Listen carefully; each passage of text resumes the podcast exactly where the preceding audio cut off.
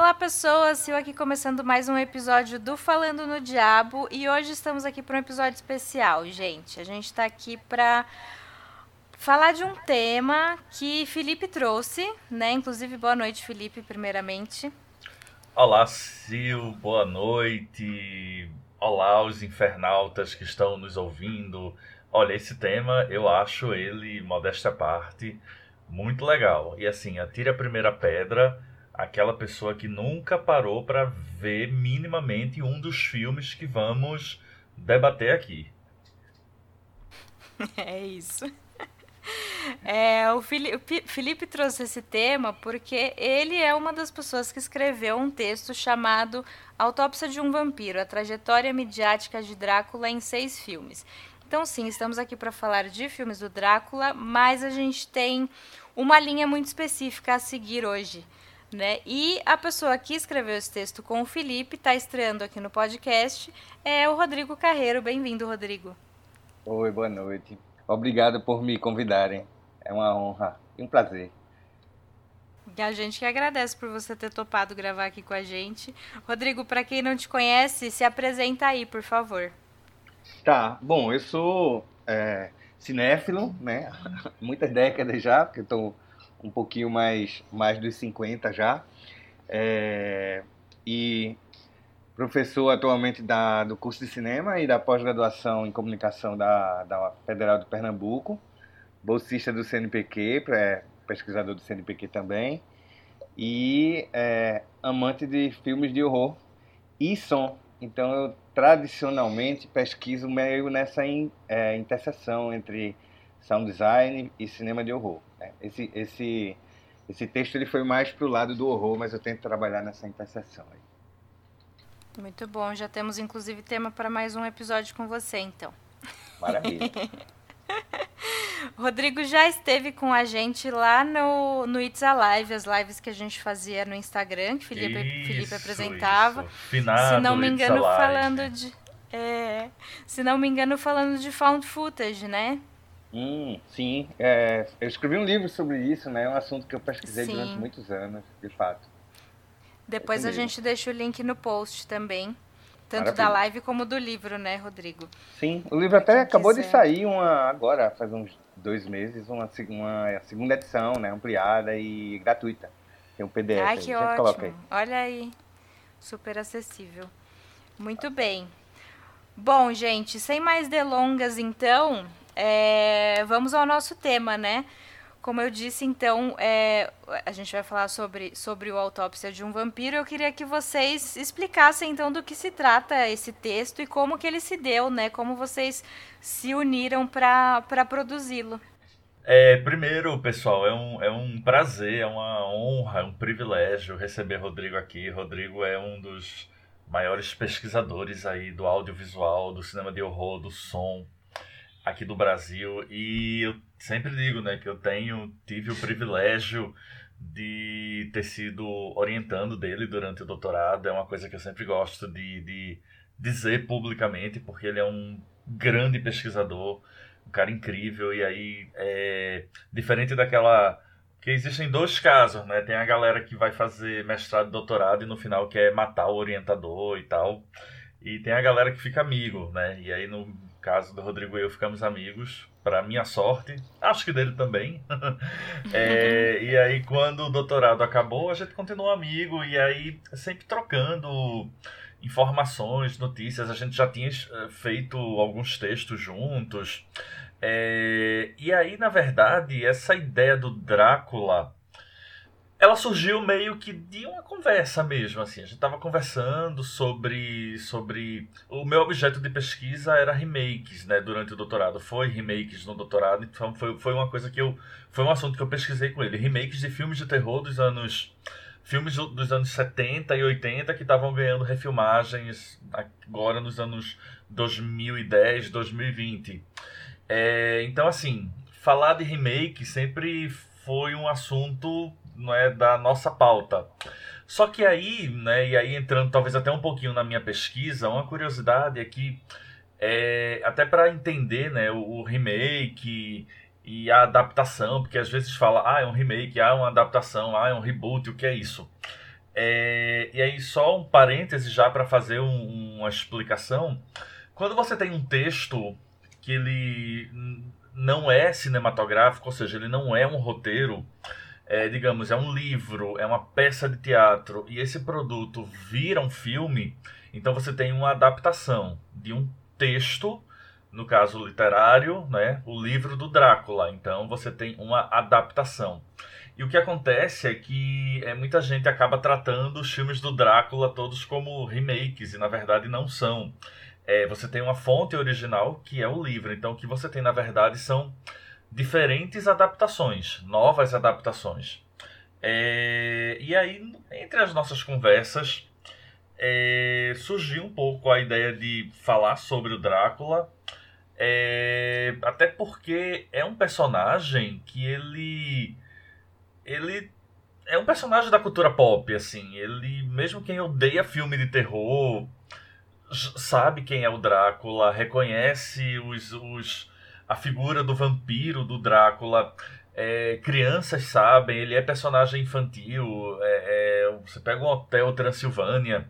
Então ele transcende o próprio gênero, ele transcende a literatura, ele transcende o cinema. Ele é um personagem que começou ali né, em, na, em de cinema, assim, no, nas primeiras décadas e não parou mais e vai continuar, vai continuar e vamos ter aí novas adaptações.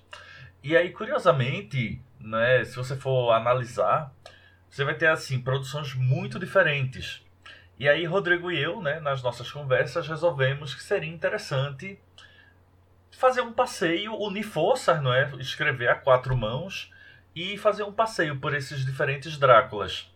E aí trazer um pouco do, do da, assim, do meu olhar, da minha pesquisa, junto com o olhar do Rodrigo, da pesquisa do Rodrigo, e tentar unificar para sair um produto. E esse produto saiu, é, e nós passamos por seis adaptações do Drácula. O Nosferatu, né, de 1922, é, o Drácula do Todd Browning, de 1931, é o Vampiro da Noite, não é? Que é da, da, de 1958, a produção inglesa, com Christopher Lee. O alemão Nosferatu, Vampiro da Noite, do Herzog, 1979. O norte-americano Drácula do Bram Stoker, que é do Coppola, aquela versão luxuosa, incrível, maravilhosa. E o italiano péssimo Drácula 3D do Dario Argento. Uhum. É, eu acho que talvez até pegando carona no Drácula 3D do Dario Argento, é, uma das, das justificativas até para a ideia do remake é você trazer uma história já conhecida ou de uma nova adaptação para um público que talvez fosse achar a versão antiga meio chata ou meio sem graça. Isso é uma das premissas de você regravar um material já existente. É, então foi meio que pegar assim, ah, um era preto e branco e mudo, o outro é preto e branco, mas já tem som, o outro é colorido, o outro, sabe, até chegar no 3D. Foi uma escolha difícil porque tem inúmeros outros filmes aí do Drácula, mas foi mais ou menos assim que esse, esse artigo saiu, de uma curiosidade das nossas pesquisas para gerar uma, uma investigação. É isso mesmo. É, só complementando, assim, na, na verdade, é, a gente é, levou algum tempo, né, Felipe, para definir o corpus do, do, da pesquisa, o corpus da tese que estava escrevendo. E Sim. eu não lembro bem se, se eu sugeri ou se, já, ou se essa ideia estava na mesa desde o início, mas é, tinha a ideia da gente trabalhar com, com os filmes do Drácula na na tese. Acho que no início da pesquisa, na verdade, tinha uma, uma quantidade bem maior de filmes do que a gente um acabou monte de filme. Foi. É. E, aí o, o, a ideia do Drácula acabou é, acabou ficando de fora do corpus da tese, mas a gente achou em algum momento que, que era possível trabalhá-la em paralelo e fazer um trabalho menor, né? um trabalho de, é, de um estudo comparativo entre alguns filmes é, que tivessem, é, contando a mesma história, mas que tivessem sido feitos em diferentes contextos, épocas, locais. Né? E, e aí o Drácula saiu da tese, mas é, acabou sendo objeto de um, de um artigo, né? que a gente publicou na revista, se não estiver enganado, na Imagofagia, que foi, é a revista foi. da. Uma revista argentina, na verdade, é, da, da Associação acho que é Argentina de SAECA. Estudos. Associação é... Argentina de Estudos do Cinema, ou algo assim. É, eu acho que é de cinema de e audiovisual. Cinema e audiovisual. É, Alguma coisa tá assim. aberto é. aqui, aqui. Pronto. Pronto e, e, e, essa. É, aí o artigo está disponível em algum lugar, gente? É, é acessível assim para o público geral? É sim, o, o, na verdade, no, no Brasil, né, é, o, toda a produção acadêmica, ou quase toda, é, na nossa área, comunicação, é, é 100%, é, a gente trabalha no, no sistema open source. Então, assim, todos os uhum. periódicos uhum. acadêmicos, eles têm acesso livre por qualquer pessoa, né, então, é relativamente fácil de encontrar simplesmente dando um Google no título do Ótimo. artigo. Você colocar lá uma autópsia de um vampiro, provavelmente a primeira, a primeiro, primeiro resultado que virá no Google é o PDF do, do artigo. É fácil de achar. Mas ouvintes, eu deixo no post também, assim vocês não precisam nem, nem se preocupar de procurar. é, agora, gente, como vocês disseram, né? Tem, tem muito filme assim. É, vocês fizeram essa seleção de seis. Eu queria saber o que foi levado em conta, né? Porque assim, é, para mim faz todo sentido, né? Serem esses os seis escolhidos, assim, principalmente no caminho que vocês vão traçando no artigo, né? É até, é, é assim, é, eu já tinha assistido esses filmes antes, separadamente, mas eu acho que ler é, esse trabalho que vocês fizeram, essas conexões e um filme levar ao outro, assim, dá uma visão totalmente nova, né, desse caminho. Mas, é, então, acaba ficando muito fácil, parece muito fácil, assim, né? Depois de ler, parece muito fácil, muito óbvio, é, muito óbvias as escolhas. Mas eu imagino que tenha sido muito difícil mesmo chegar a esses. Então, eu queria ver o que, que vocês levaram em consideração, assim, para escolher. É, bom, a escolha do, do, do, recorte né, que, a gente vai, que a gente vai fazer é sempre importante, é sempre um, um procedimento assim, anterior mesmo a, a, a escrita propriamente dita. Né? Quando você vai pesquisar, você já tem que ter mais ou menos em mente.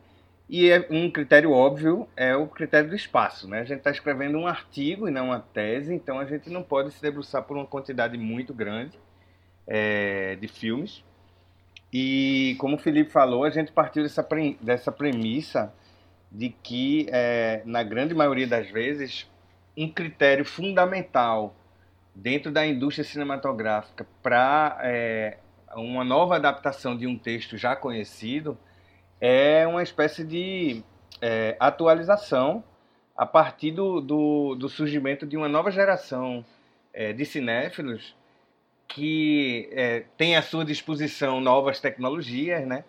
E, e até o, o, a experiência cinematográfica acaba, acaba se tornando é, diferente, porque, como a gente bem sabe, é, em, tanto empiricamente quanto do ponto de vista de pesquisa, é, o cinema vai, cada nova geração vai, vai buscando maior velocidade, né, maior aceleração no, no, no processo é, narrativo, né? Então, assim, os filmes são mais rápidos, a cada nova geração eles, eles tendem a ser mais intensos, mais viscerais, é, e a gente queria explorar um pouco disso. Né? Então, um critério básico era a gente, a gente quer trabalhar com filmes que pertençam a diferentes gerações. A gente não quer trabalhar com filmes muito próximos é, em termos de produção, porque a gente quer justamente verificar o que, que, o que, que mudou entre uma geração e outra, né? E aí esses seis títulos meio que surgiram naturalmente dentro dessa, dessa perspectiva que a gente queria trabalhar. É, se eu bem me lembro, se eu estiver errado, o Felipe me corrige. É, mas a minha memória é péssima, tá? Mas se eu bem me lembro, a gente a gente pensou ainda em fazer um recorte menor, porque seis títulos ainda ainda parece uma quantidade razoavelmente grande, né, para trabalhar num artigo. Um artigo acadêmico ele geralmente tem alguma coisa entre 12 e 18, no máximo 20 páginas. Então é um, é um espaço relativamente limitado para o, o mergulho que a gente queria dar nos filmes.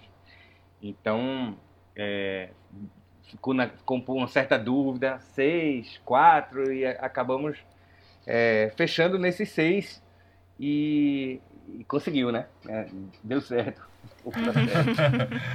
é, foi, foi, foi um pouco isso, assim. Acho que a gente tentou inicialmente com quatro, mas aí a gente ficava. Pô, mas aí o, o, o do Todd Brown tem que entrar, sabe? Ele, porque ele foi o primeiro sonoro. Ah, então tá. Mas a gente ficou nessa de não, não vamos colocar mais, mas, mas quando via, apareceu um 3D, não, tem que entrar o 3D, sabe? Então, é. foi, foi, foi realmente difícil. Acho que a gente teve uma dúvida sobre o Nosferato, né? Porque o Nosferato, os dois Nosferato, no caso, eram filmes é, em que o, o, Drácula ele não é oficial, né? Ele nem, os nomes são é. diferentes, as locações uhum. são diferentes, então ficou aquela dúvida assim, a gente, a gente sabe que são adaptações não oficiais, inclusive no caso do primeiro Nosferato, é, de 1922, né? 22, uhum. isso. É, o, o Drácula, ele, é, o romance, ele, ele é, pertencia ainda à família do Bram Stoker e que não autorizou a filmagem. Então foi por isso que o Murnau, o diretor alemão, né? Ele mudou o nome dos personagens, né? Mudou a, lo, a localização da história, é, que se passa basicamente não em Londres, mas em, se não estiver enganado também, Bremen, na Alemanha. E quando, quando o Herzog refilmou, na década de 70, ele, ele foi mais fiel ao filme do Murnau do que à história é, original do Drácula. Então a gente ficou pensando assim, ah, mas será que a gente coloca esses dois títulos ou, ou elimina eles? E aí entrou um outro critério, que foi o critério do, bem, a gente quer trabalhar com, com títulos mais conhecidos, né? Não adianta a gente pegar um, um Drácula muito é, muito desconhecido, que o obscuro, que a que o público não conheça bem e, e o Murnau e o Herzog são dois filmes muito bons, né? Talvez dois, não sei se os, os melhores, mas assim, certamente estão entre os melhores do, de, desses seis filmes aí e as melhores representações do vampiro no cinema. Então acabamos deixando e acho que rolou. Uhum. Para mim deu super certo. Eu lembro quando o Felipe me mandou o texto, porque a gente já está planejando esse episódio já tem um tempo, né? E aí eu precisei adiar por, por questões é, minhas, assim, né? Até a gente ficou um pouquinho em hiato no podcast. Mas aí o Felipe me mandou o texto e eu estava é, vendo outro episódio ainda que a gente ia gravar antes, então eu só dei uma olhada muito por cima. Uhum. E aí depois eu ia pegar os filmes pra, pra rever, né? Aí eu comecei a pensar, puxar de cabeça assim quais que eram, porque eu tava sem o texto assim na mão. E aí eu falei, ah, o último acho que era o Drácula 3000, né? Eu, não, Matera, não deve ser. não faz sentido. Aí não. depois eu fui no. Ah, é, o Drácula 3D faz mais sentido. Se encaixa um pouco melhor. Inclusive, eu, não, eu vou te só... confessar que eu nem. É, eu nem já, já assim, um pouco partindo pro. pro como a gente escreveu esse artigo, né? Como, como se escreve um artigo a quatro mãos.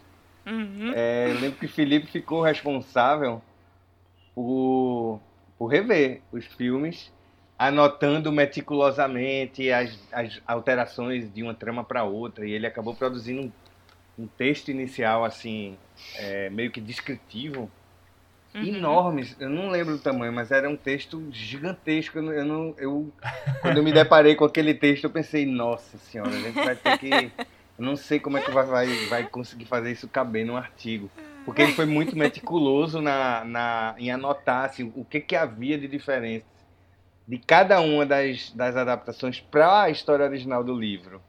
Né? E às vezes entre si também, entre as, as adaptações. Então, é, eu não revi, os filmes. Felipe Review. É, o na, meu trabalho na, na foi verdade, mais. De, desculpa te interromper, Rodrigo, Não? mas na verdade, assim, antes de rever os filmes, eu fui ler o livro. Ah, sim. Porque assim, é, eu nunca tinha lido o livro do Drácula. Eu, eu tinha lido uma versão é, é, resumida, romanceada, mas eu peguei o livro do, do Bram Stoker tal, todo em, em cartas e, e, e é, é, narrativa é, é, de cartas para lá e para cá e publicações, eu fui ler, né? Então, primeiro fui e a gente eu, e a gente coloca um pouco disso assim, o que é que tem no livro, como é que o, o livro traz as, as situações. Então, na verdade, assim, foram seis filmes e um livro, né, para compor o artigo. Então, eu lembro quando eu mandei para Rodrigo assim um preview meu, fiz ó, tá gigante assim, pode cortar, mas eu botei, né? Eu acho até importante a gente falar um pouquinho sobre o livro, porque eu acredito que, assim como o Felipe ainda não tinha lido, muita gente que está ouvindo a gente acaba ficando mais nos filmes mesmo e, e não teve esse contato né, com a literatura. Então, acho que a gente pode até já começar a falar um pouquinho de cada filme, né? Mas eu ia pedir até para vocês apontarem essas, essas mudanças já no Nosferato, assim, em comparação ao, ao texto original, né? Se vocês puderem.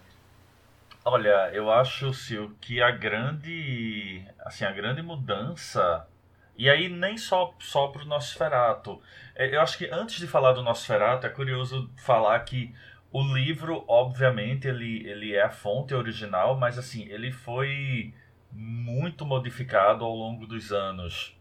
É, uhum. Só para você ter uma ideia, o Nosferatu é, de 22, é, ele vai ter ali um personagem que seria o Drácula, tem a personagem que seria a Mina, tem a personagem que seria o, o Reddenfield. Ai, como, como é o nome do, do, do primeiro ajuda? Rainfield, Rainfield, que teve até o filme agora.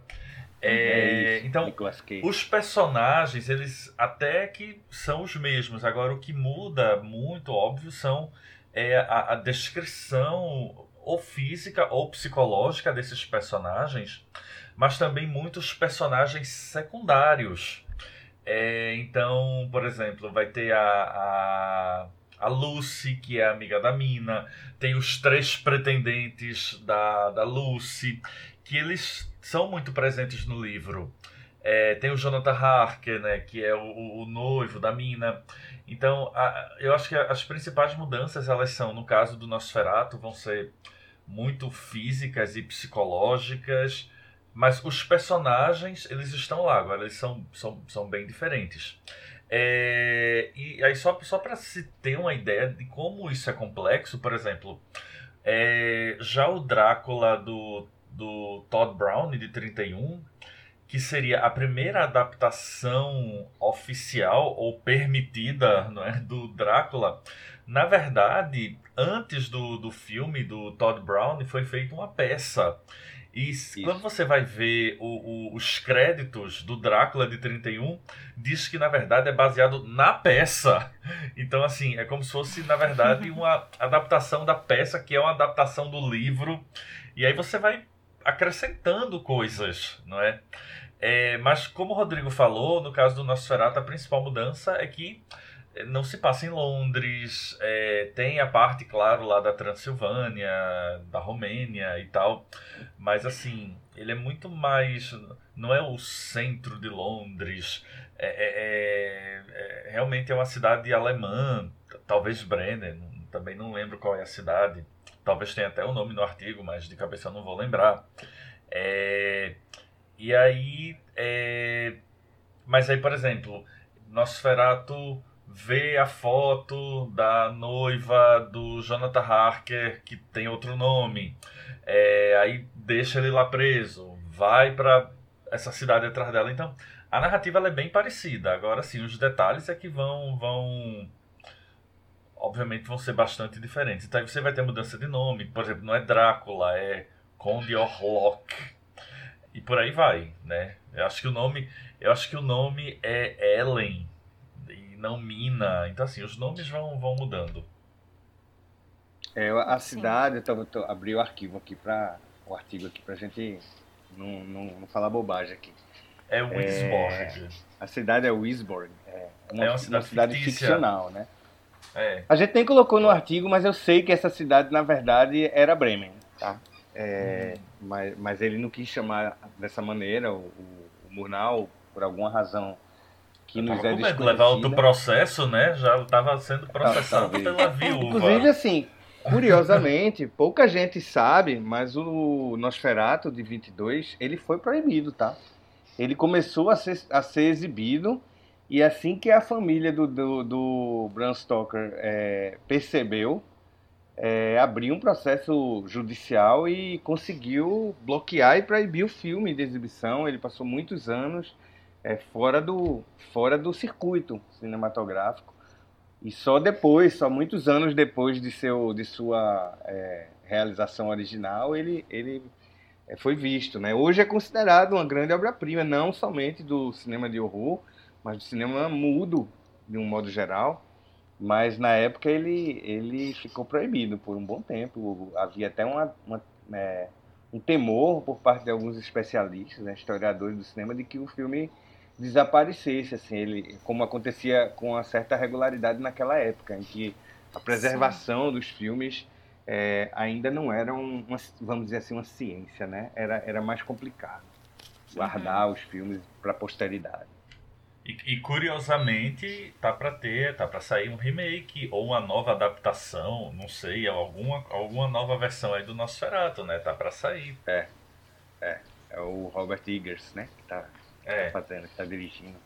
Deve ser, deve vir coisa boa aí. Porque inclusive, assim, acho, nós, as duas versões do Nosferatu são excelentes, muito boas.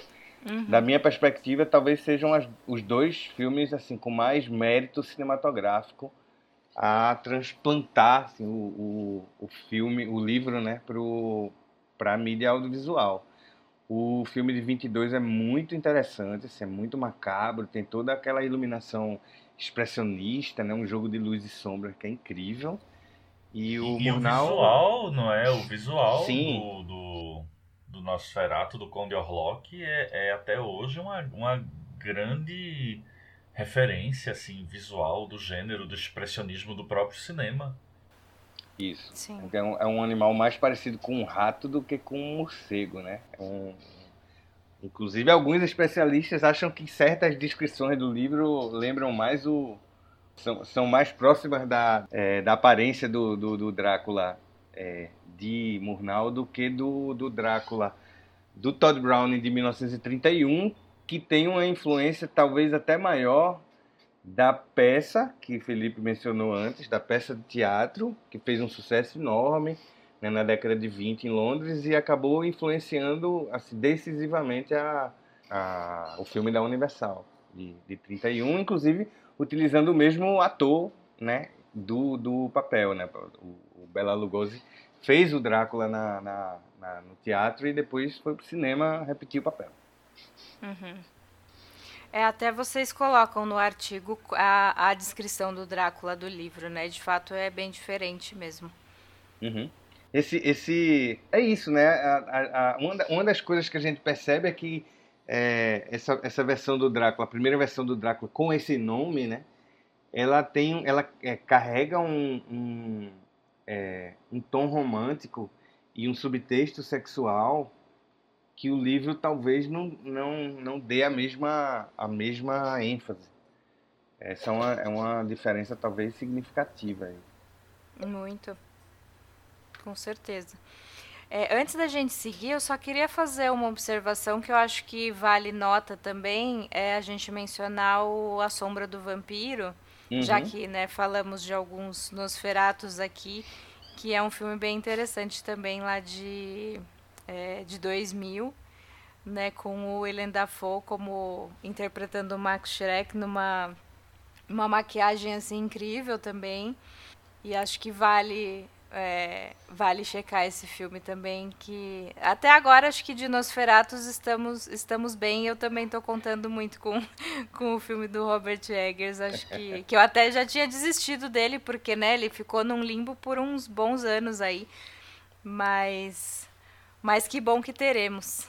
E saiu mesmo a primeira imagem essa semana e que não, não diz muita coisa, mas às vezes é até bom que a gente não saiba muito também antes do filme chegar, né? É uma boa é. lembrança é. que você fez aí do da Sombra do Vampiro, que é um filme bem interessante e que inclusive foi baseado numa lenda, né, da época que assim a, a, a interpretação do Max Schreck pro vampiro foi tão interessante e o ator era tão desconhecido e depois ele acabou não fazendo mais muita coisa, né? Que circulou essa lenda de que ele seria um vampiro verdadeiro. é, que, portanto, não era bem uma interpretação, era quase ele. Uhum. É, evidentemente um, um exagero, mas é, é, isso, né? Coisas da, da, do cinema de horror. É isso. Bem, é, mas o Rodrigo já falou um pouquinho do Drácula de 31, né? Acho que a principal diferença pode ser essa, Rodrigo. É, o próprio Drácula mesmo, vocês acham que, que essa foi a, a mudança ali nessa, nesse, nesse momento? Ah, eu, eu acredito que sim, tá? É, o, sim, o, sim. o filme, o Drácula, tem uma curiosidade sobre ele que a gente até não explorou no arquivo, mas no artigo mas é que o, naquela época, né, o início do cinema é, sonoro em Hollywood, ainda não existia a prática da, da dublagem e nem da legendagem. Isso é, um, é uma, foi uma coisa que começou a ser feita alguns anos depois. E os estúdios eles produziam é, mais de um filme em, com diferentes é, elencos em diferentes línguas para poder o filme circular internacionalmente. Né? Uhum. E embora o, o, o, filme do Todd Browning tenha virado um clássico do cinema e do cinema de horror em particular, no mesmo, na mesma ocasião, em paralelo, foi filmado o, o Drácula em espanhol, é, que inclusive é bem mais longo do que o filme do Todd Browning, acho que é, é 30 ou 40 minutos mais longo. E a, os especialistas acham que é um filme bem melhor do que o americano, apesar do americano ser esse clássico todo. Mas é, é, é isso, curioso. tem esse, esse, teor sexual, né? O que é que tu acha, Felipe?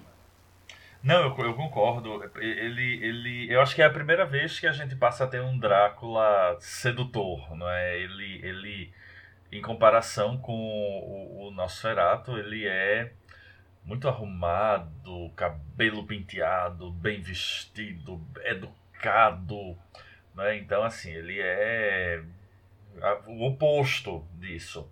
Ao mesmo tempo, claro, é curioso porque o, o, o Bela Lugosi, ele, é, ele tem um sotaque muito forte, né? o que até casa bem, porque se a gente for parar para pensar, o, o Drácula vem lá da Romênia, então é natural que ele fale inglês com sotaque, mas foi, é, é bem curioso ver o Bela Lugosi né, falando, tentando falar inglês. É, tem, claro, a questão sonora, tem essa questão né, desse Drácula mais, muito mais sedutor, é, querendo a sua, a sua mina. É, e assim, é, é, um filme que naturalmente tem aquela, aquela função quase que de, de abre não é assim? Temos o Nosferatu ali, que é o primeirão, mas talvez esse Drácula, talvez pela peça, acabe sendo também uma, uma grande referência. É, e o próprio fato né, de ser sonoro, um filme sonoro, né, tem algumas, algumas questões, inclusive, que são bem trabalhadas. Tem uma, uma, uma, parte que é muito, muito lembrada, que é quando o, o Redfield chega na, do castelo do Drácula e aí os lobos estão uivando e ele dá aquela frase célebre de ah, olhe o som que eles fazem, que bela música, as crianças da noite. Né? Então isso tudo traz, não é? é trouxe camadas à história. É, então é claro, é um bom exemplo. Obviamente, né, eu, eu concordo, eu acho que o espanhol é, é melhor, mas enfim, é um, é um bom exemplo e o Bela Lugosi é, será sempre aí o nosso Drácula.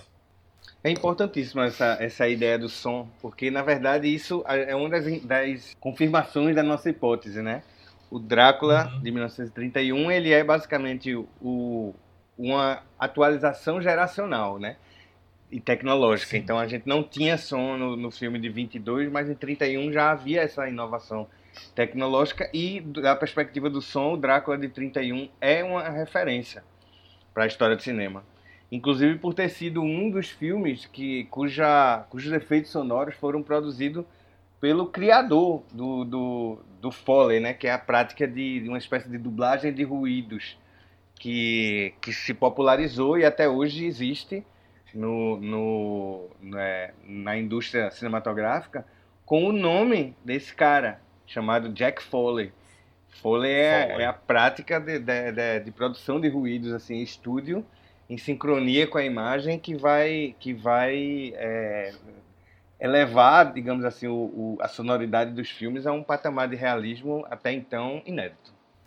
Eu, assim, a gente tem muitas muitas inovações no cinema hoje, né? Mas eu acho que a, as tecnologias estão avançando tão rápido que às vezes as coisas passam e a gente mal vê assim. Então, voltando assim para essa época, eu não consigo nem imaginar a revolução que foi, sabe, entre um filme mudo e um filme com som e todo esse cuidado no trabalho de som, assim.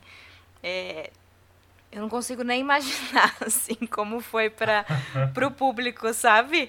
É, é, uma mudança dessa, assim. É, em comparação com o que a gente tem hoje, claro que a gente tem é, coisas incríveis no cinema hoje, mas, mas é isso. Me parece que muita coisa passa tão rápido que quando vê já passou, já é normal, já é terça-feira. Já é velho. Sabe? Uhum. É. É verdade. E foi um, foi um, um período realmente em que as alterações, assim, a evolução tecnológica foi muito rápida, né? Em 1927 surge o som sincronizado.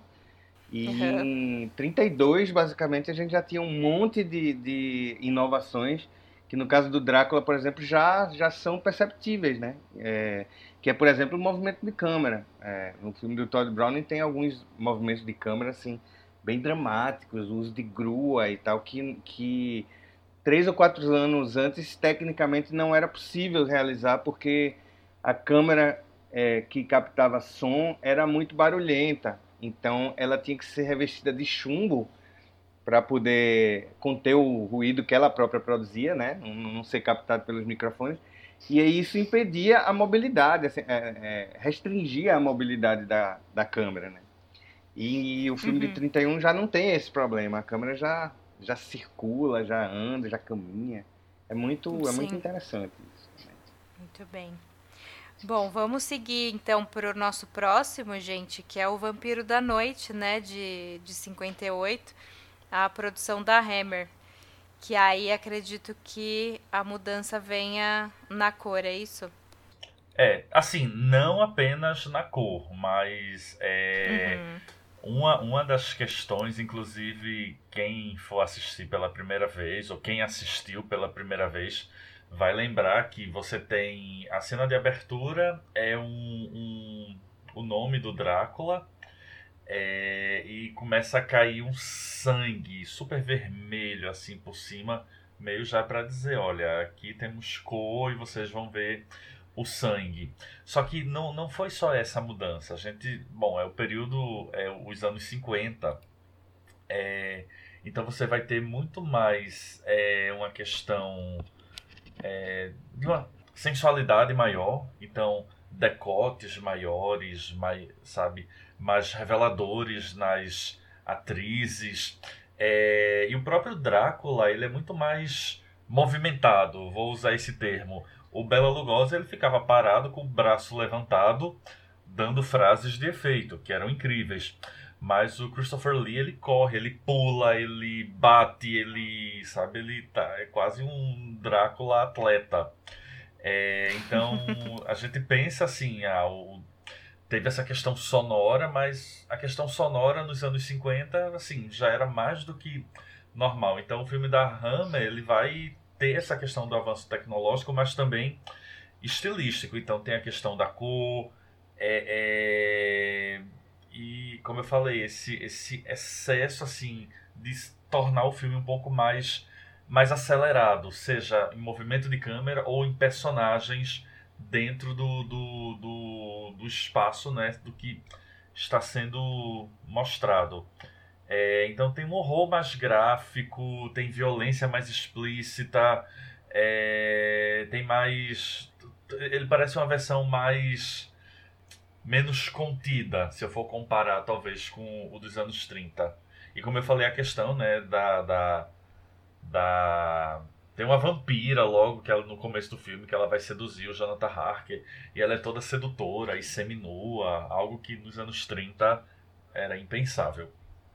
Inclusive o fato de ser de ter sido feito na Inglaterra e não nos Estados Unidos, né? Porque Sim. anos 50 estávamos em plena em pleno vigor do Código Reis, que era o código do, é, de censura, de autocensura dos estúdios e um filme como como o Vampiro da Noite ele não poderia ter sido feito nos Estados Unidos da maneira que foi, né? Porque certamente teria havido um monte de, de cortes e talvez até uma, uma proibição mesmo do filme, exatamente por essa carga erótica, né? Aí já não é mais sensualidade, aí já, já é erotismo mesmo. Sim. Né? E aí, só para não deixar de falar do som, já que é a minha área, tem a questão da música, né, Felipe? É, que se Ah, tornou sim, bastante, sim. bastante significativa assim, para as trilhas sonoras musicais do cinema. Felipe sabe bem disso, foi ele que notou isso aí. É, eu, eu acho um filme, assim, mu- muito bom. Eu acho um filme que ele, ele se a gente tá falando de uma inovação a cada filme para a atual geração, eu acho que esse também cumpre o, o dever muito, muito bem feito, né, dessa nova adaptação. É, e é muito curioso porque ele também se tornou uma referência, não é? O Christopher Lee, né, tá, tá muito bem no papel. É, e é isso, ele, ele soa muito muito fresco, muito muito novo, muito muito talvez o que os, os adolescentes e jovens da época queriam ver, mas obviamente o Drácula do Bela Lugosi já era velho e ultrapassado e aqui eu vou ter mulher seminua, sangue, a trilha sonora, é um Drácula que corre, ou seja, tudo que a juventude, né, que é o público-alvo desses filmes, é, é, podia querer. É isso aí. A Hammer sabendo aproveitar bem ali o, o que Sim. era popular É- é na época também. Claramente um filme da Hammer, né? Claramente. assim, tem Uhum, tem a sim. assinatura da Hammer em cada, em cada fotograma.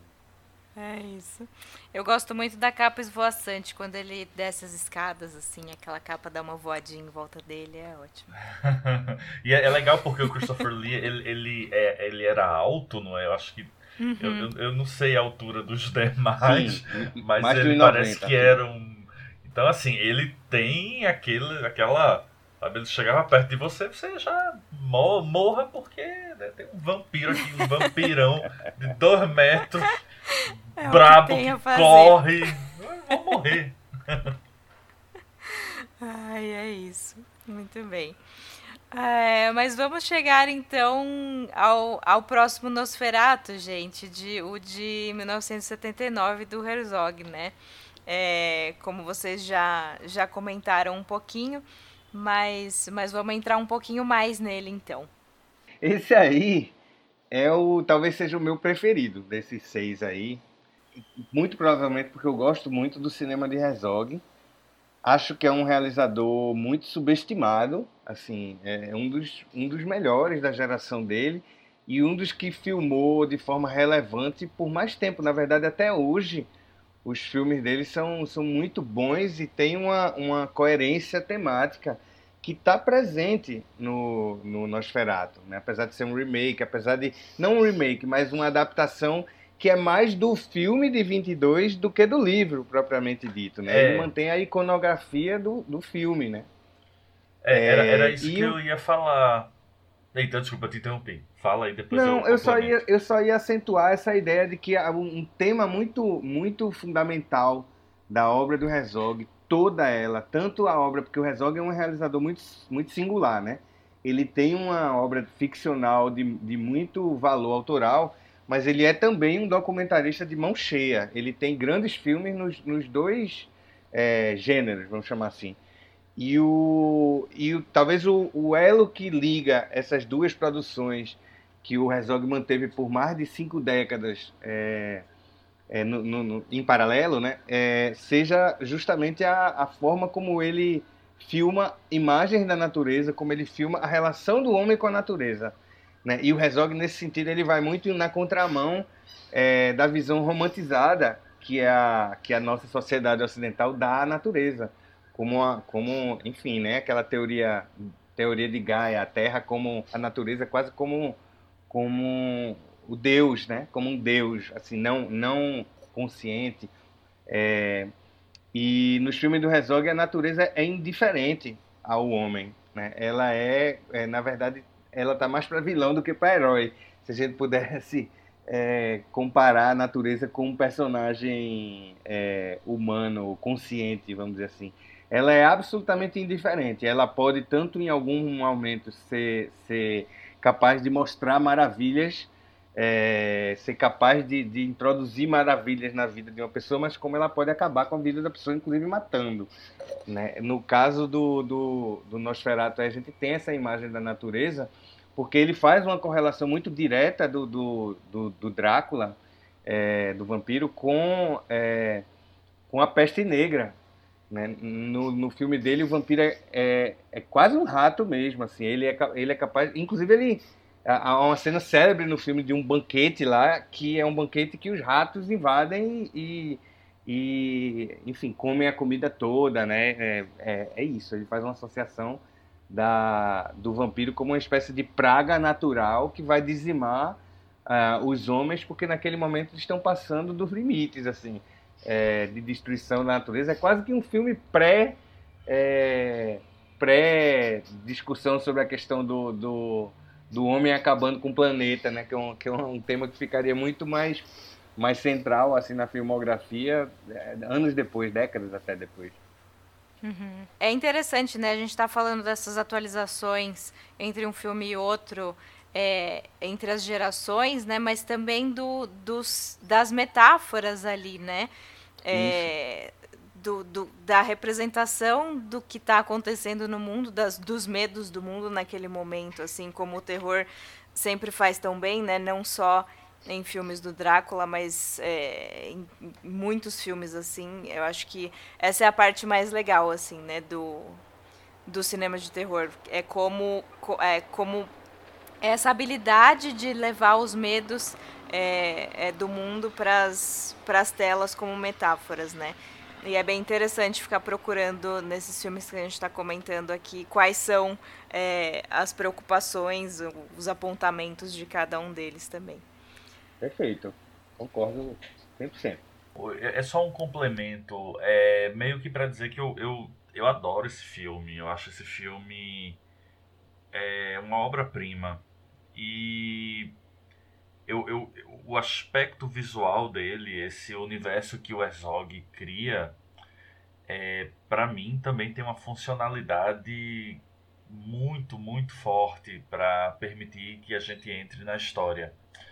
É, e é isso, eu, eu também, quando a gente começou, e eu na minha necessidade de dizer o que é o isso, ah, é um remake, é uma adaptação, eu meio que surtei um pouco com esse, porque ele é uma adaptação do Drácula, mas ele, ele presta essa homenagem ao, a, a película, ao filme de 22.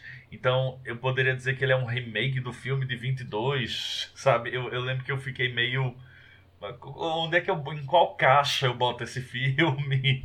É, mas eu adoro, eu acho inclusive destacar a Isabelle Adjani, que ela tá muito, muito bem como a, a Mina. Na verdade, a Lucy, porque nesse filme a, a, a mocinha, o interesse do, do personagem não é a Mina, a Mina acaba sendo uma amiga, ela então troca o nome dos personagens, ela é a Lucy.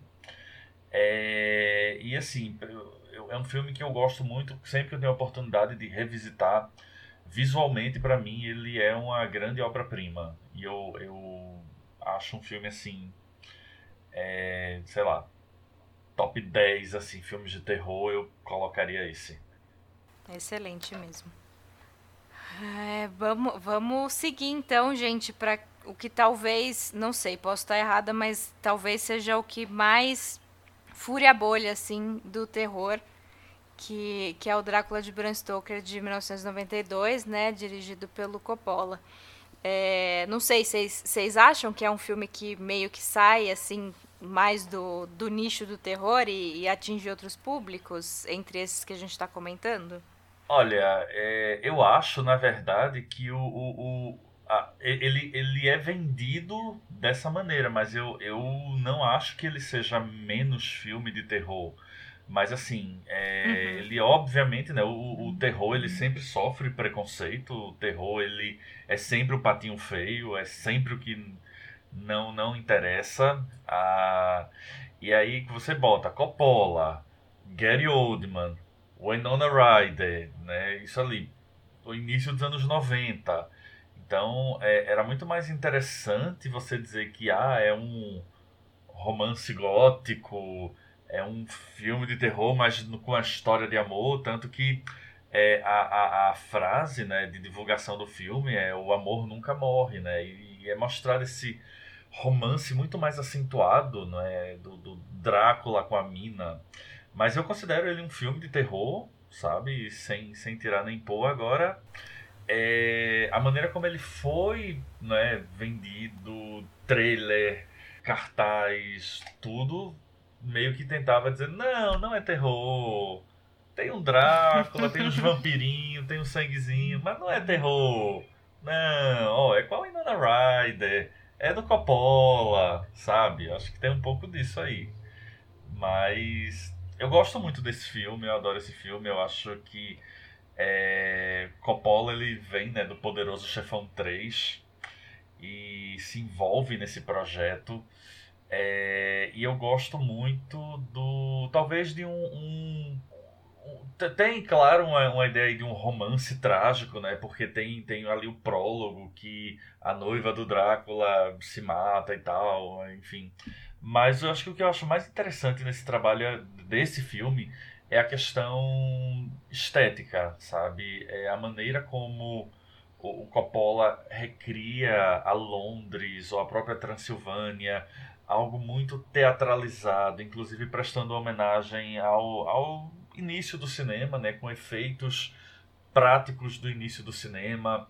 É, tem até um momento que ele filma utilizando é, um, quase que um cinematógrafo, né, a ideia de uma filmagem como era feita no cinema mudo. É, então eu, eu gosto muito do. do e ele é, o, ele é o filme que ele mais se aproxima do livro é, os personagens, os personagens secundários. É, eu lembro que quando eu li, né, e, tanto que, obviamente, o próprio título do filme, né, o Drácula do Bram Stoker, o Coppola tem isso, né, ele tem que botar o nome do autor, é o poderoso chefão do Mario Puzo, é o Drácula do Bram Stoker, sabe? Tem, assim, tem... Mas isso tem uma, uma carga de referência aí. Eu adoro, eu acho um filme belíssimo. Eu acho um filme, tirando o, o, o Reeves fazendo sotaque britânico, que é aí sim é uma das coisas mais assustadoras do filme. É, eu acho que ele é um filme que tem grandes momentos. Ele é um filme muito muito bonito, muito convidativo, mas ao mesmo tempo também muito fiel né, ao livro. Eu acho que tem cenas fantásticas ali. É, eu, eu passaria horas falando sobre esse filme. A, entrada do, do Gary Oldman envelhecido é, e recebendo o, o Keanu Reeves como Jonathan Harker. É, é, é, a morte da, da Lucy, um, um, banho de sangue. Eu, eu, eu adoro esse filme. Eu, eu tive até a chance de revê-lo recentemente. Estava passando em algum canal aqui. E eu acho, inclusive, que ele. Eu continuo gostando dele, sabe? Não, não, eu acho ele assim um experimento visual do personagem. E acho que foi importante para trazê-lo até colocá-lo nos anos 90, né? Então, para mim é um grande filme também. É, eu concordo com o Felipe, mas vou botar um pouquinho de pimenta aí. É, você falou é, na apresentação do filme é, sobre sobre furar bolha, né? Furar bolha é, e eu acho que eu vou concordar um pouco com você é, e ao mesmo tempo com o Felipe de dizer que sim, é um filme de horror, não há dúvida sobre isso, mas sim, é um filme que furou a bolha, não tem dúvida. Em parte por conta dessa escalação é, de nomes muito, muito famosos e conhecidos ali, é, né? Anthony Hopkins, acho que foi o primeiro papel dele depois do Oscar pelo Cinema Silêncio dos Inocentes. É, Keanu Reeves, que era um astro em ascensão, e Nona Ryder também. E, enfim, e o nome de Coppola estava bem, bem na mídia, né? É, também tem a, questão de ser um filme muito, muito luxuoso. Né? Eu diria que até no limite do brega, no limite do kit, porque em alguns momentos ali parece um desfile de carnaval. É, de tão exagerado que é a coisa dos figurinos e tal. É, por outro lado, tem uma beleza visual incontornável, mas o, o, nesse filme, o Drácula, eu acho que é, que é, muito interessante isso, porque tem uma, uma visão ali que se aproxima, inclusive, do espiritismo, né? É, a ideia de um, de, desse, desse amor que nunca morre. E o Drácula é, um, é talvez, dentre os seis filmes que a gente está vendo aqui, aquele em que ele é mais, é, é, é, mais objeto da nossa compaixão e empatia do público. O Drácula é quase vítima de uma maldição. Ele não é um, um vilão, ele é quase o herói do filme. Há um certo momento ali que a gente quase torce para que ele termine com, com, com a mina e com os. Ah, eu, eu, eu não quase torço, não. Eu torço. Eu quero que ele mate o, o, o, o Keanu Reeves. Eu quero que eles tenham. Mina e Drácula terminem juntos e felizes naquele castelo maravilhoso lá na, na Romênia. pois é, e, não, é, e é um filme de fato assim que muito lúdico também, essa parte dos efeitos práticos é, que eles, que eles é, decidiram, né, definiram de fazer, não existe nada de CGI, é quase que uma elegia a um período que já se sabia que estava terminando na história do cinema, essa, esse período do, do, truque de mágica, meio que né, antiquado e tal, mas é feito isso com extremo carinho por parte dos realizadores, isso é muito perceptível na tela, e talvez por isso a gente, é, é, minha geração, né, não sei se seria a geração de vocês, acho que não, a minha está um pouquinho adiante, mas é, é, é, acaba tendo uma empatia muito grande com o filme por conta desse elemento nostal de nostalgia, que é, que é para mim fundamental no sucesso que o filme fez e provavelmente é, se a gente pergunta hoje qual dos, dos títulos envolvendo Drácula que a grande maioria das pessoas, não necessariamente cinéfilos, né, fãs de, de, de horror, mas o público mais geral assim vai lembrar do Drácula, provavelmente vai ser esse, né? Porque exatamente ele furou a bolha. Eu concordo também que, que é um filme de terror também. Quanto a isso, para mim não não tem nenhuma questão assim. Mas é como o Felipe disse, né? Rola esse esse preconceito e às vezes com o gênero e então o que der para ah, é um drama com elementos de terror né? Não, não jamais um terror com, com elementos de drama, é, ou, ou o que for, né? É, mas concordo, sim, que, que é um filme de terror completo, assim. Isso aí.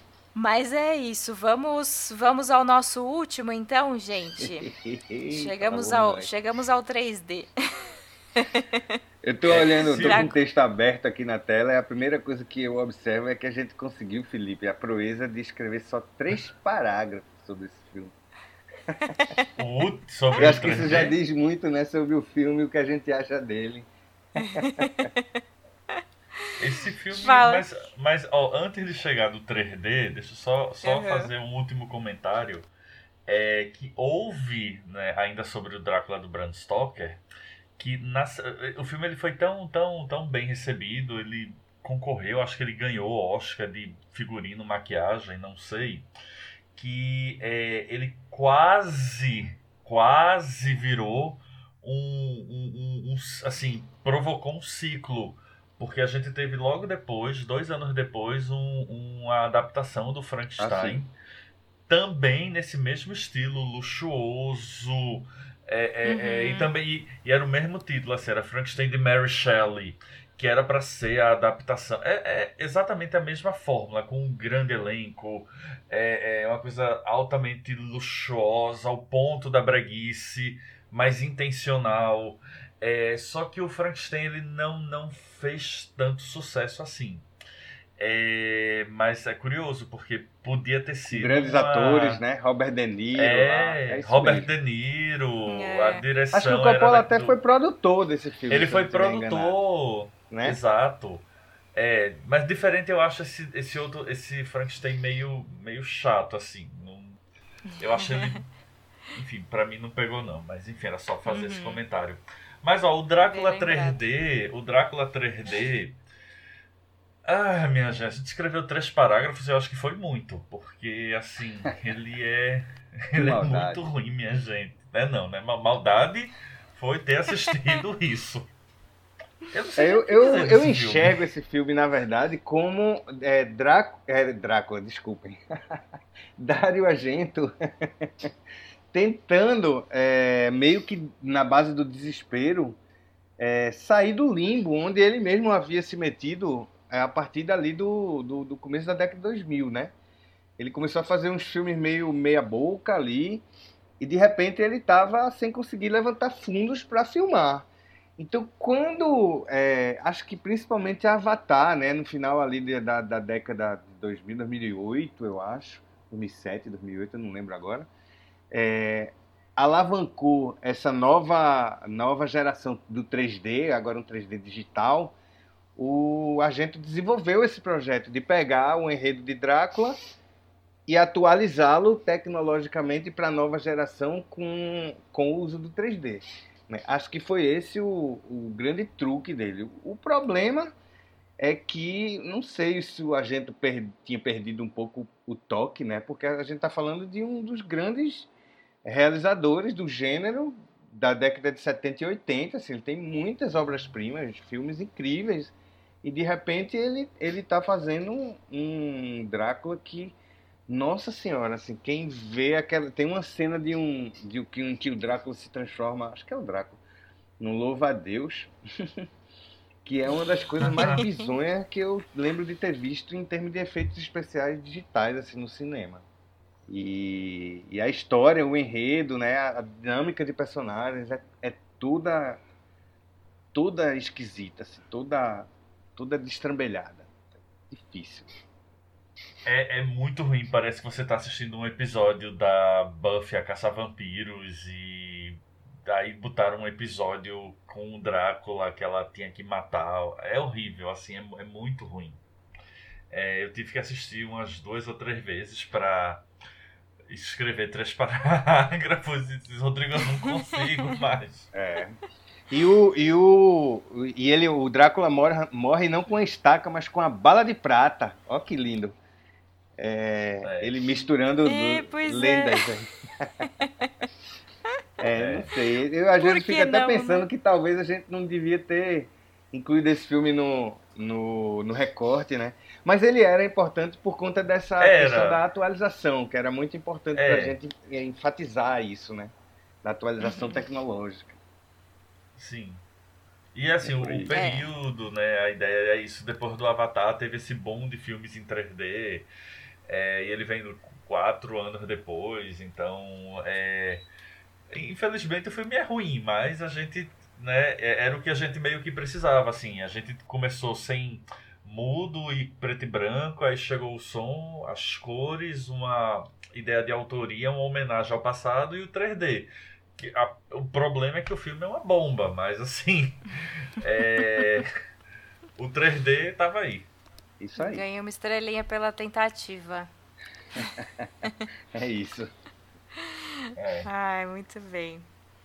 Mas é, eu concordo que acho que o 3D teve esse boom que eu acho que felizmente passou Mas de fato foi, foi marcante, assim, né? Eu acho que é importante mesmo vocês terem incluído aqui no artigo. É. Sim, Uma tentativa sim. mal sucedida, né? É, acontece. Mas valeu, né? Ai, é, muito bem. E assim, é, é importante, Sil, porque esses seis filmes, eles são, de certa forma, é, muito representativos das suas épocas, dos seus períodos. Isso serve até como leitura, não é? Tem um pesquisador que eu, eu gosto muito, Rodrigo também, é, que é o Douglas Kellner, que ele sempre fala, né? Aliás, eu sempre, quando tenho oportunidade, eu gosto de citá-lo. Embora outros pesquisadores também falem isso, mas é, talvez ele tenha sido o primeiro que eu li e aí meio que ficou, talvez, como uma referência quando ele diz que o gênero terror ele representa muito uma época, aquela época, aquele período do, que, do, do, país onde ele é feito, etc, etc. E eu acho que se a gente for parar para observar o Drácula como personagem ao longo da história do cinema, a gente consegue fazer muitas leituras. Claro, a minha proposta com o Rodrigo foi fazer uma proposta é, de cunho evolutivo, tecnológico para uma geração atual. E conseguimos. Mas se a gente for de repente aprofundar esse estudo, digamos, se a gente quisesse aprofundar esse estudo, a gente pode pegar inclusive, sei lá, Dráculas de outros países, sabe? É, e o que é que eles dizem? Vampiros. Por exemplo, um, um, um Blácula da vida ali dos anos 70 do Black Exploitation. Sabe o, o, o que é que ele diz, o que é que ele pode dizer. Então é, é muito interessante você ter esse, esses personagens que eles transitam pela história do cinema. E aí, obviamente, cada um com as suas características. Sim. Verdade. E eu só acrescentaria que, na verdade, a gente tem um, uma extensão desse do, do artigo, né, Felipe? Do Drácula, só que temos, temos, é, temos. abordando um outro personagem clássico que é o Frankenstein. A gente fez um artigo bem Isso. similar, usando inclusive a mesma matriz conceitual é, fazendo as comparações dos filmes do Frankenstein também. Mas isso é assunto para outro podcast aí. Sim! já, já podemos marcar.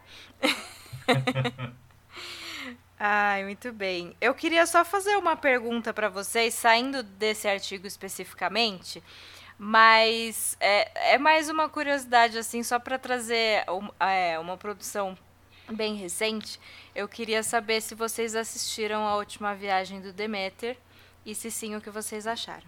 É, não, não posso ajudar, porque eu vi só os primeiros 10 minutos e devo dizer que já fui com o pé atrás e esses primeiros 10 minutos não me, não me entraram bem, não. Eu parei, não, não voltei, não retornei. Abandonou para sempre. Abandonei o Demeter.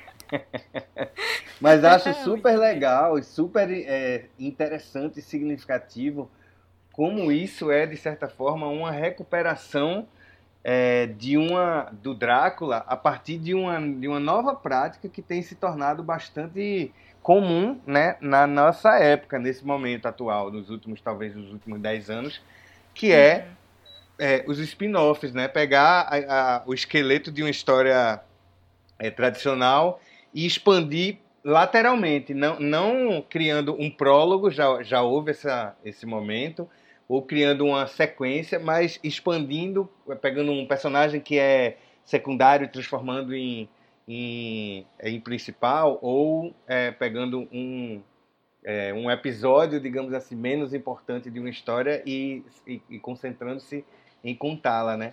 E no caso do Drácula, a gente tem, tem esse filme é, e tem o Renfield, que já foi citado aqui na conversa antes, com uhum. pegando dessa vez um personagem e expandindo lateralmente essa mitologia aí, que é uma coisa interessante Sim. também. Eu acho super interessante mesmo também, quando contar essas histórias paralelas mesmo, às vezes dá certo, às vezes não, mas eu sempre topo, mandem mais que que eu tô aceitando, sabe? Sim. Mas mande lá, Felipe.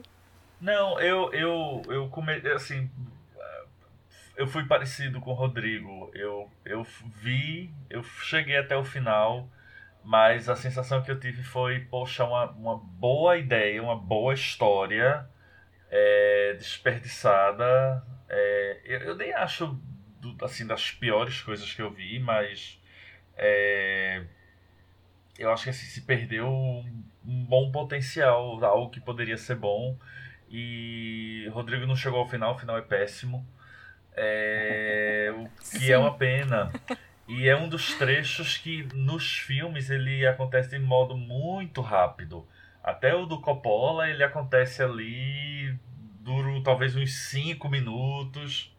É, e o que é uma pena, porque né, imagina você estar tá no meio do oceano, o que já é por si só uma ideia assustadora, é, num navio velho, quer dizer, não velho, mas assim, né, da época, né? não é um transatlântico, é, no meio de uma uhum. tempestade e com uma criatura que você não sabe o que é matando o povo. Nossa, por si só já me, me parece um enredo muito bom. Só que o resultado não, não foi dessa vez. É, eu também não, não gostei muito. Ele é meio aventuresco, assim, sabe? Acho que ele erra um pouco o tom. É, e, e, não sei, eu, eu sempre acho um desperdício enorme pegar o Javier Botet, que é uma pessoa que, poxa, ele já, já viveu tanto monstro no cinema, sabe? E só com maquiagem, com efeitos práticos, eu acho um desperdício enfiarem efeitos digitais em cima dele, porque não precisa, sabe? Ele, ele consegue fazer o que ele faz sem, sem, sem esses artifícios, assim. Então, para mim, é sempre um tiro no pé. E, e é foi o isso. caso aqui. Né? Perfeito. É isso aí. Mas é isso, gente. Então, deixamos de falar alguma coisa que vocês querem que vocês querem acrescentar, que vocês acham importante? Acho que não, né, Felipe? Acho que foi uma síntese é, não, bastante é isso, generosa é. do nosso artigo e até expandindo ele. isso é bom. É, eu, eu acho que é isso também. É, é curioso revisitar o artigo, né, depois de, de alguns anos é, e ver como ele ainda funciona, né, como ele está aí. É, eu, eu, vou deixar, eu vou deixar como dica é, o, o, quem quiser ler, né, aí já ir se, se antecipando, esse outro artigo que o Rodrigo e eu assinamos a quatro mãos sobre o Frankenstein. É, o nome do artigo é It's Alive, a trajetória midiática de Frankenstein em três filmes. É, e Muito ele bom. foi de, do ano passado, né, Rodrigo? Foi do livro foi. A Diegese em Crise, o e-book A Diegese em Crise, ou seja, está também disponível aí para quem quiser procurar, quem quiser já dar uma conferida. E aí a gente passeia por três filmes. Não vou dizer quais para vocês procurarem. Isso aí. Ai, que bom, gente. Obrigada. Eu adorei a conversa. É, já quero ler esse artigo do Frankenstein e preparar nosso episódio. Quem sabe já para o começo do ano que vem, a gente vai conversando depois. Mas, Rodrigo, Obrigada de novo por ter, ter topado participar aqui com a gente. Se você tiver alguma consideração final, se você puder deixar também é, como as pessoas pod, podem te contatar, é, fique à vontade. Ah, não, eu queria agradecer pelo convite, dizer que realmente é uma honra, assim, acompanho o, o, site, não sei nem se eu chamo de site ou de portal, assim, de vocês há um, há um bom tempo e acho super legal o trabalho que vocês fazem, assim, em prol do, do nosso gênero, né?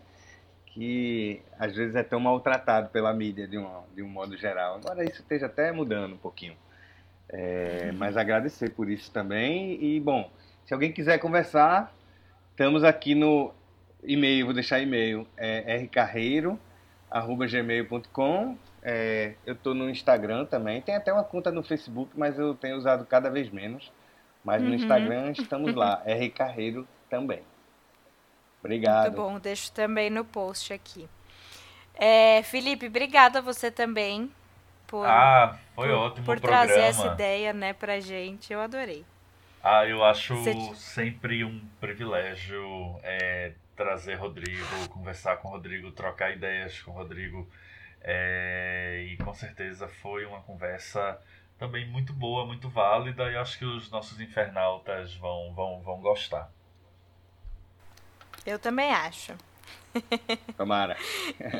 e é isso, ouvintes, né? É, deixem seus comentários, digam pra gente o que, que vocês acharam dessa conversa. Vão atrás desses artigos do Felipe e do Rodrigo. Eu vou deixar os links no post para facilitar. É, mas vamos conversar nos comentários do site, nas redes sociais. A gente está super aberto aí a, a receber é, os comentários de vocês. É isso então. Obrigada, pessoal, e até a próxima. Valeu, galera. Valeu, abração.